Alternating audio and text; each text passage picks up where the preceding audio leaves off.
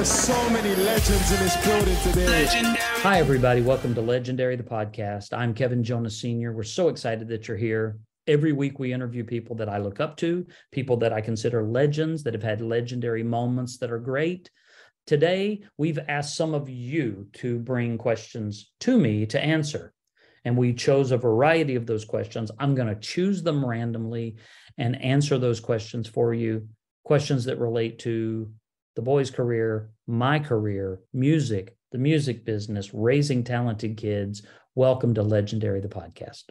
Well, hi, everyone. Welcome to Legendary, the podcast. I am Kevin Jonas Sr. And as you know, every week we interview folks about their life and their career. And this week we're taking a little bit of a different approach. We are actually uh, soliciting some comments and some questions from people out there who have asked me a number of questions. So I encourage you to listen along as I am being asked questions from you.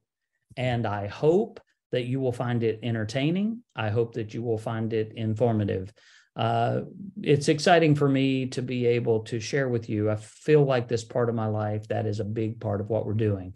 And so I'm just going to grab a few questions from people, uh, and we'll start with a question from Sarah T. Uh, who is someone you personally admire in the industry? Uh, and I'm assuming that means the broad entertainment industry, but I'm going to specifically go with music. Uh, I would start with Tony Orlando. He's been a longtime friend. Uh, I didn't know his early music, wasn't even born. But he started as a teenager, late 50s, early 60s. I was born in 65, became aware of his music, especially in, at the start of the 70s.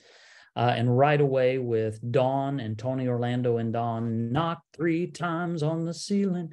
Uh, incredible songs, incredible impact. Tie a yellow ribbon around the old oak tree, Candida, uh, his impact in culture, his example, and later on in life, meeting him. His daughter was a Jonas fan, but so humble, hospitable. Um, we just hit it off. And I, I love just listening. Nobody tells stories and has had the experiences Tony Orlando has.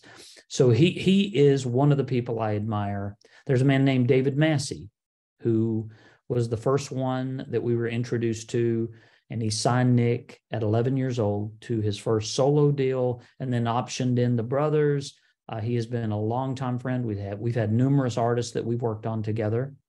Uh, Johnny Wright would be one that I truly admire. Johnny, an amazing guy, uh, he had worked with New Kids, Backstreet, NSYNC, Britney, Justin Timberlake, Jonas Brothers, Janet Jackson, etc. Uh, I can't tell you the number of times that I called Johnny freaking out, and Johnny would talk me off the ledge, tell me that, you know, your kids are not going to die on this hill. And they didn't. And now I tell people all the time, you're not going to die on this hill. And they're like, how can you stay so calm? And I always say, Johnny Wright, uh, Steve Greenberg, a wonderful friend, also had him on the podcast, uh, was instrumental in helping the boys kind of find that combination. He stirred the pot of Kevin's love of indie rock and the front man and the soulfulness, and he mixed it all up and kind of came out with uh, genius. And and he did a lot and sacrificed a lot for my kids and i'll forever be in his debt and someone that i haven't really brought up but um, bob Bowlin i was a man that i met through our chiropractor uh, he and i shared a passion for asking deep questions especially about faith and uh, bob happened to be the head of Sony Music International. So he's the guy responsible for like taking Michael Jackson to the world and bringing Celine Dion and Shakira to the US. Um, and he befriended us and opened up doors and actually introduced me and Nick at the time to David Massey. Uh, incredible, incredible guy. If I think through one other, it would probably be a man named Bob Mason. Uh, and unfortunately, we lost Bob to COVID last year. It was a day I lost two of my dear friends in 24 hours uh, one to COVID, and the other to uh, long running physical issues. And it was a devastating day. But Bob was the one I would call for advice. He was the one I would call for prayer. He was the one that would stay up with me in the middle of the night and just drive around Dallas Fort Worth and help me process all that was going on in my life. Uh, I, I will forever miss him uh, and miss being able to call him when there's a need. So, Sarah, thank you for that question. I appreciate that. Uh, from Jenny Z, you were very hands on and instrumental in the boys' career for a long time. Now, all of you have your own endeavors. How hard was it letting go of being so hands on in their career? And how did you balance mixing family and business? Well, it's a very good question. I don't know that I have an answer, but I will try. Uh, I never really saw it as two different positions. So for me, the dad hat, the manager hat were one hat. And it was to be there for my kids, to protect my kids, to advise my kids, and to know when to step back and make it about my kids. It wasn't about me. Um, when the time came uh, to have the discussion individually and then ultimately collectively with the guys about their career, uh, it was tough at first. Uh, I knew that I was also battling something I, physically. I didn't know what it was. It turned out to be cancer. I was not quite myself for a while. And the limitations, the fatigue, um, I was fighting the big C, and it was difficult. And so it was tough at first. Uh, part of it was just tough having conversations with family where it's time for me to grow up uh, as a dad, you never want to have that conversation and you know it's coming. Uh, and when it came, it was tough. Uh, when the boys broke up, it coincided with my time soon after to no longer be involved in day to day management for them. Um, and so it was tough. It was tough in the way that sending your kids to college is tough. Watching them get married can be tough and at the same time exhilarating. Uh, while I talk about this, I'm going to use my stress ball because it was stressful, but it was amazing. And my kids walked it out with love and grace, and they allowed me the time and the the the grace I needed to absorb the need for change. Soon after I found out I was dealing with cancer, and it was uh, a difficult journey that they were right by my side. They have been by my side. Um, I've celebrated more wins with them. And I love the season where I can be granddad and focused, where I can be dad and focused. Uh, I manage other artists. They are very supportive and have taken some of those artists out on the road. They've helped with music, uh, you know, all the things that you know about my kids that multiplied. They are who they are. They love the way they love. They care for me the way they should and the way I care for them. And so, how how do we manage these uh, individual pursuits? We have the restaurant, they're a part of it. We have uh, other artists that I work with, they're supportive of it. I'm supportive of their career. I think anybody who sees me knows how involved I am. Uh, watching them live is still one of the great joys of my life. Watching Frankie and his now release of music. Uh, you know, I was so honored this week. Frankie actually mentioned me in his Rolling Stone interview. And I thought it was hilarious that he was mentioning how excited I was about his song, Cocaine, as an ordained minister. And I was like, this is my favorite part. And I saw this one TikTok where this girl was like, Frankie, this is my favorite part right here. I can't wait to hear that live. And that's what I said. and so eh, eh, I'm so proud of them all. I love being their dad. I love being their cheerleader. And they have equally been supportive of my dreams. And so we're a family. And at the end of the day, sometimes being family is tough, but I've been fortunate. Those times are very rare. And and a lot of times when they're tough, it's because ego gets involved. Uh, so I hope that answered your question, Jenny Z. Thank for uh, for challenging me with that one. Uh, moving over to Sherry K. What is the biggest lesson or takeaway? And I'm grabbing these randomly. What is the biggest lesson or takeaway from all the hats you've worn over the years? uh, don't wear so many hats is probably the answer to that question. Um, what's my biggest lesson or takeaway? I, I guess I would say if you can multitask, then wear as many hats as you can facilitate. I can't. So I actually, in life, I probably have like a hat stand and I take the hats on, I do that, I put it down, I pick up the other hat and I do it. I don't know what life would be like doing one thing and being limited to one thing. Uh, I admire people who can do that.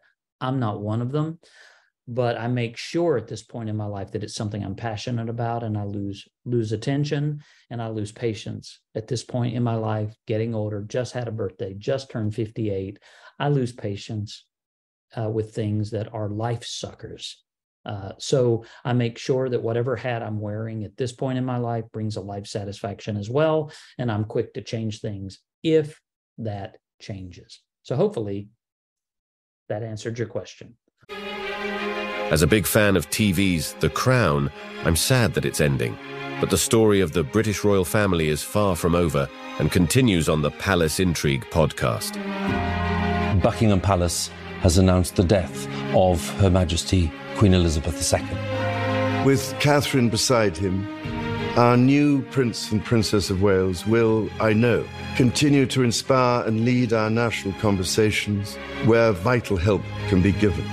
The Golden Couple have decided they're quitting. The family motto is never complain, never explain, but it's just a motto.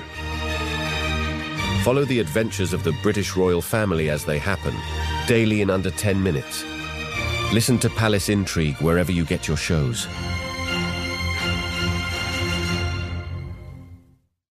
Over to uh, Kira, Kira L. If you could give one piece of advice to another parent who is guiding their child on an upward trajectory in the industry, what is the advice you wish someone could have given you? I hinted at it before. I'll give you several bits of advice. Your child is worth it. Number one, they're worth it. What's the worst that can happen? You will have spent some money on the person you love. It's worth it. You could have given time to someone you love. It's worth it. You could have been focused on something else instead of them. What would be more important than your child? Uh, and at the end of the day, you're going to have time together. Most important. So I, I give advice to take the risk. They're worth it. The time is worth it. The opportunity is worth it. If they have the gift, now, if they have it in sports, do it there. If they have it in art, do it there. If they have it in music, do it there. If they have it in academics, do it there. But do it.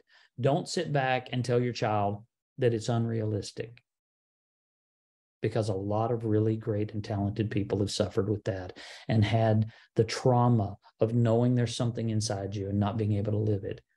Drive your kid to their match, drive your kid to their show, take them to the auditions. And when they're rejected, tell them they're worth it.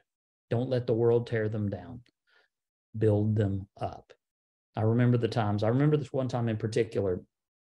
Kevin had gone to like five auditions in the city and it looked like they were going to choose another kid and he was really upset and i said you know i know it was five times you learned a lot it was worth it we went to some expense getting in and out of the city going to these auditions money we didn't have but it's all worth it but you never ever know and he's like i know but i put so much time into it i said you know you don't know if something better might come along and you don't know that this particular opportunity might have been second.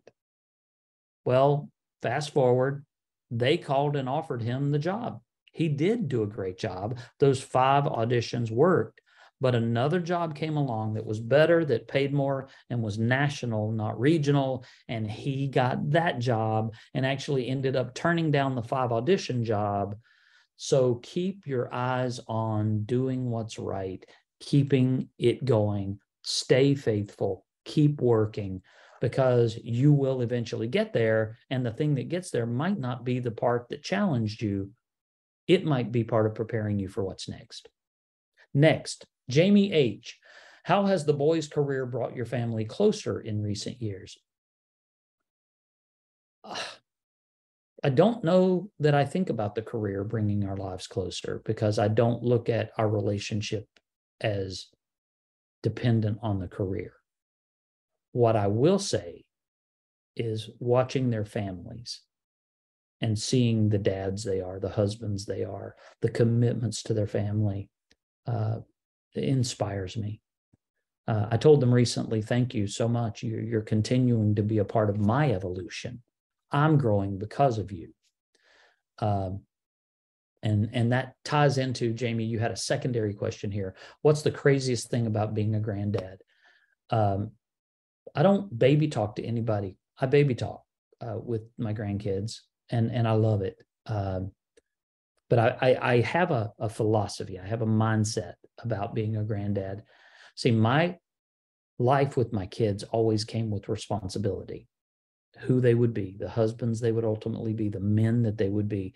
I took seriously. It was it was uh, empowering for me to think about, but it was also a responsibility that I wore with some gravity. Um, and so anything that went into their life, I thought about where they would end up. Their training was on me. I loved them, but I had responsibility. They they were my babies, but I wanted them to be good dads with grandparenting, my only job is love and it's liberating. And I've heard people say, you know, as a granddad or a grandmother, you can hand the baby back after you're done and go home. It's not something I think about. What I think about is it's not my job to raise them. It's not my job to tell the parents how to raise their child. My only job is love. And I love that. From Amanda R. Would you ever consider releasing your own music? Uh, well, I did for many years. Um, I did my first recording when I was 20 years old. So that was 38 years ago. Uh, and I don't think many people heard it at all. Uh, it was kind of a country record, country music. Um, it was amazing. It was an amazing experience. I met some amazing people. Uh, and it was kind of shelved, unfortunately, out of just life opportunities. And it was one of those uh, independent projects that never saw the light of day. But I'm proud of it and worked with some amazing people, as I said. Um, I also then was involved with a a Bible college that released worship music, and in in Christian circles, worship music has now become very popular. Back then, we had no distributor, it was all word of mouth, but it really took off for a while and opened up opportunities for me to travel the world. And I joke all the time with people, you know, that my kids, their first opportunities on stage were backing me up either at church or out on the road when I was doing concerts. Uh, some of that material lives out there. Uh, one of the records that I worked on recently, I was talking to an artist that I produced years and years ago I mean, she doesn't even have it online. She said, I'll send you a CD because I wanted to hear the music again. It's like, I don't even have a CD player. Uh, so I've been doing this so long that uh, sometimes it's amazing for me uh, to see what's happened. And I mentioned it here before, but one of my songs, To Him Be Glory, was translated into Portuguese, A Ele a Glória, and has done very well as a worship song and a popular song down in Brazil. And I'm so fortunate that things I worked on continue to have impact. Thank you for your question. I hope that answered it. Uh, from Crystal A Would you do anything differently while your kids were growing up, knowing what you know now about how quick their career grew? There's so many things that I would do uh, that are different. Um, I would take the pause and the need for a pause more seriously. I would not worry so much. Uh, I worried a lot about a lot of things, and it had impact in me uh, and might have contributed, that stress might have conti- contributed to my colon cancer. Uh, but also, I am confident, unfortunately, that the stress they saw me wearing and the stress that I manifested created stress for them. And that's something that I regret. Um, and I wish rather than pacing the floor and worrying and having to process, but in that processing, thank you, Bob Mason. Thank you, Johnny Wright, and many others for helping me process the concern for my children but I carried it. It weighed on me. And unfortunately, that isn't healthy to live in. So I would change that. Um, I think if I could go back, I would prepare my kids the way I often prepare people now. I recently had an artist about two years ago sign with a major label. And the day they signed, I said, I've got good news and I've got bad news. And that is, you've signed with a major label, and I'm so sorry you've signed with a major label.